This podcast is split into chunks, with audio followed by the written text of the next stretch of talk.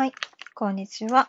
えー、和製油と自然派化粧品の専門店、ミューズネストのオーナー、コンミューです。今は、梱包をしながら配信を行っております。今日はちょっと午前中に配信ができなかったのですが、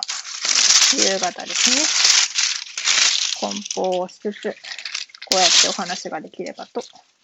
開いてみました。あ、池田さん、こんにちは。ありがとうございます。さて、今ですね、私のこの、えー、梱包をしながらですね、写真を見ていただくとわかるように、うちは梱包材は、吉野ヒノキのカンナロールを使っています。この状態からさらに上に梱包材を足していって、商品がぶつからないようにクッションを作るんですね。でその際に、今ね、バリバリバリバリって音がしてると思うんですけれども、作業音をお許しください。これがですね、まあ、エコロジーの観点から考えてもなんですけれども、なかなか、アマゾンとかで物を頼むと、すごく、あ、ベルさん、こんにちは。アマゾンとかでね、物を頼むと何が入ってるかって言ったら、あの空気の入ったビニールがね、いっぱい入ってくると思うんですよ。で、空気の入ったビニールがいっぱい来た時にどうするかって言ったら穴開けて捨てるだけじゃないですか。あれ、ね、今、プラスチック問題ってめちゃくちゃ言われてる割にあれ減らないなと思ってずっと思っていて、で、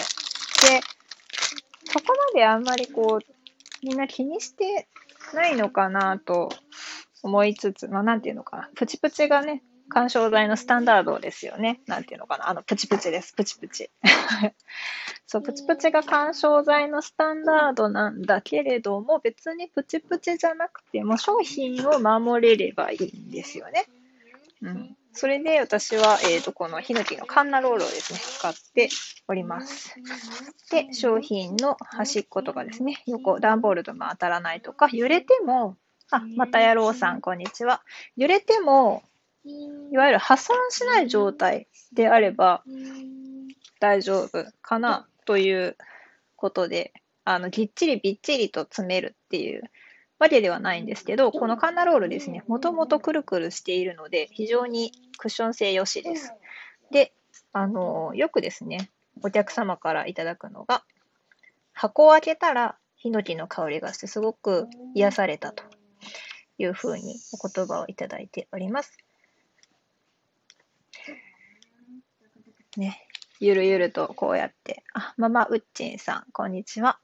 今ね、あの、ちょうど梱包しながらの配信で大変恐縮なんですが、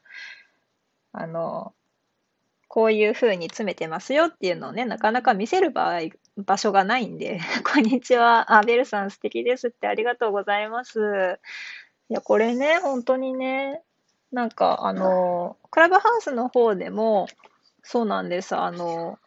よくね、皆さんが参加してくださるときに、こういうの使ってますよって言って、紹介すると、なんかその場でポチってくださった方もいらっしゃったようで、同じやつをね。で、これわざわざあの楽天で買ってるんですけど、で楽天で買ってるっていうか、楽天で売ってるのを最初に発見して、で、一回買って使ってみて、あ、これいいなと思って、で、直接その、ね、奈良の南都木材さんっていう吉野ヒノキを扱われているところなんですけれども、ヒノキと杉とあるんですけど、やっぱ杉だと、ちょっと杉って聞いただけで杉花粉で反応しちゃう人もいるなと思って、で、ヒノキの方にさせてもらったんですけど、まあね、すごくね、綺麗にね、シューってこう、カンナがけしたやつをくるくるくるって巻いてくださって、その巻いた状態のものが段ボールの箱に入って届くんですよ。いいですよね。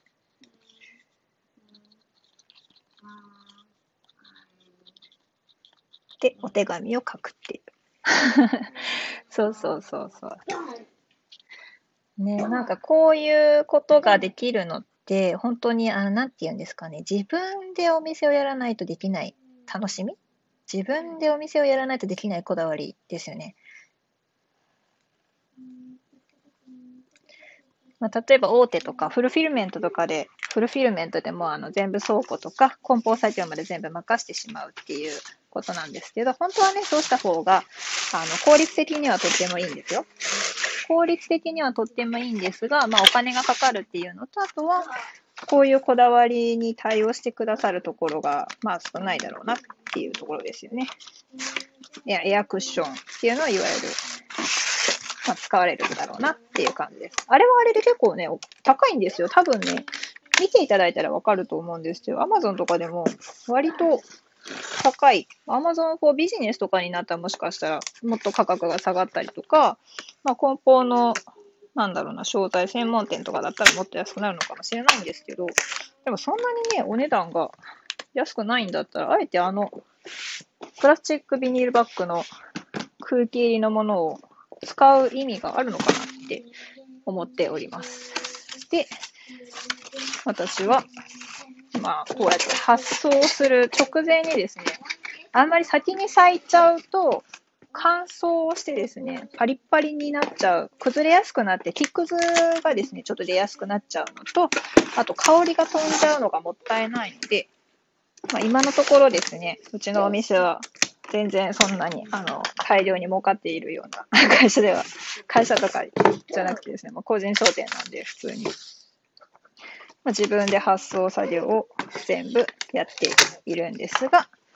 発注が入るたびに、くるくるくるっとしてるやつをピリピリピリっと裂いて、で、量を調節しながら詰め詰めしております。中にはね、そう、猫ポスとかもちょっと薄っぺらいもので、これ、あの、逆にカナロール入れるとちょっと締まりにくいわっていう時は使わないんですけれども、箱物の時はね、結構ね、役に立ってくれます。隣でボーとか言ってるのは、うちの新小学1年生の息子でございます。みんな帰ってくるの早いから、こうなっちゃうんですよね。そう。で、なんていうのかな、このカナロールだと、メリットとしては、その、細く裂いたり、太、太いまま入れたりっていう、いろんなサイズ調整ができるんですよね。だからなんか、大きなものを、ちょっとこう、なんていうのかな、しっかり支えたい時なんかは大きめに裂いたりして、で、細かいものをですね、並べたい時なんかは、細かく、ちょっとこう、なんていうか、細く裂いて、で、その隙間隙間に埋め込んでいったりとかで、結構ね、フレキシブルなんですよ。うん。まあ、便利なんですよね。なんかこういうのをもっと、なんていうのかな。作って売ってくれたら嬉しいのになって思うので、ごめんなさい。なんともくばやさんに、それは怒られるの。うちの買ってよって言われる。そうそうそう。なんともくばやさんにも大量に発注させていただいて、でもですね、やっぱり手間がかかるので、そんなにね、あの、別に捨てるような安いものではないです。あ、花さん。あ、すごい、 Voicy パーソナリティなんですね。すごい。なんかね、最近ね、 stand.fm を見ているとね、皆さんね、10分きっちりで切るようにしている配信とかが多いんですよ。つまり、 Voicy のパーソナリティを狙ってるということですよね。うん。確かにその、10分きっかりの配信をする練習はした方がいいんだろうなとあの、音声メディアの配信者としては思うんですけれども、うーん、なんていうのかな。スタンド FM の良さは、この、ライブなんじゃないかなって思いますね。まあ、スタイフですごくね、有名な方だと、プロネコさんなんかもおっしゃってましたけど、配信だけやってても結構届かないというか、なんか、その人の人間性を知るには、ちょっと物足りないというか、めちゃくちゃ中身の濃い話をしていても、あの、 Voicy みたいにこう、フォロワーを、なんていうんですかね、フォロワーの、フォローしてるやつをババババッと聞くっていう感じじゃないじゃないですか、このプラットフォームが。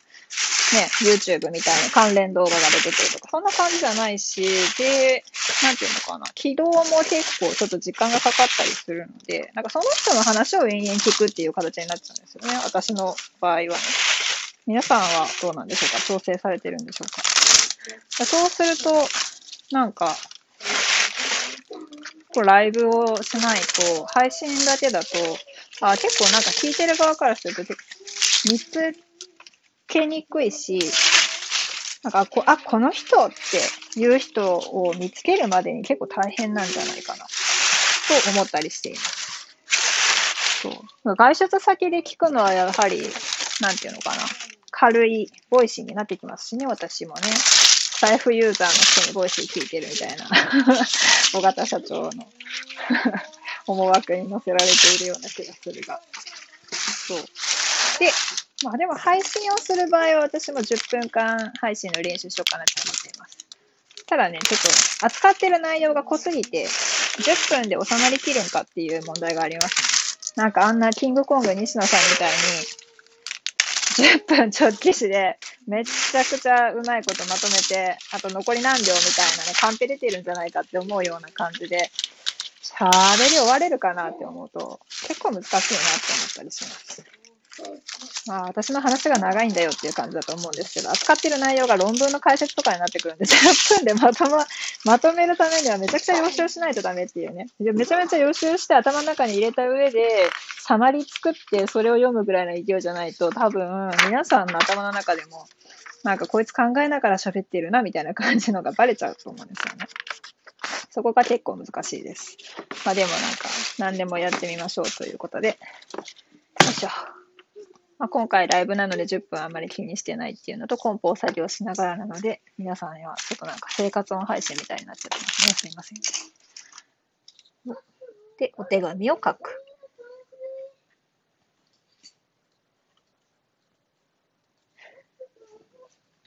ね自分でいろいろ決められるっていうのは結構楽しいものですよ。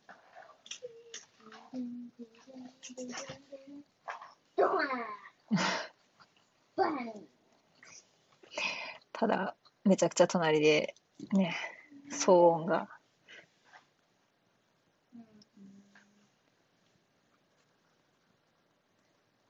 ここにね、うちの場合はラボットの声も入ってきますからね。うん。え、めっちゃ見られた。いや、いいんだよ、いいんだよ。喋ってくれてもいいんだよ。大丈夫だよ。よいしょ。ふぅ。さてさてと。ね、だいぶと、梱包にも慣れてきましたが、しかし、なかなかね、落ち着いてできたらいいんですけど、なんかこう、事務作業するみたいな感じで、集中してはあんまりできないっていう感じですかね。まあ、母親業をしているっていうのが一番でかいのかな。全部マルチタスクになりますもんね。お母さんたちが仕事しながら子育てすると全部マルチタスクになるという。マルチタスクが悪いわけじゃないんですが、効率はちょっと落ちてしまう。うん。よし。じゃあ、ちょっとヒノキをバサバサっとするのはできたので、あとは伝票を印刷して貼って、ヤマトさんを待ちたいと思います。さあ、こんな感じでゆるゆるとですね、配信をすることもあれば、ちょっとかなり難しい話をすることもありますが、あのー、アロマセラピーのですね、勉強を始めるにあたって何から始めればいいですか？とか、そういったことからもっと突っ込んだ話までオールマイティに答えられる人になりたいなと思っています。そのためにですね、ちょっとインプット増やしていきたいなと今月は特にそうですね。インプット増やして、アウトプットもして、で、それで自分の中で知識を落とし込んでいきたいなと思っています。じゃあまた、ゆるゆると配信していこうと思います。ありがとうございました。うん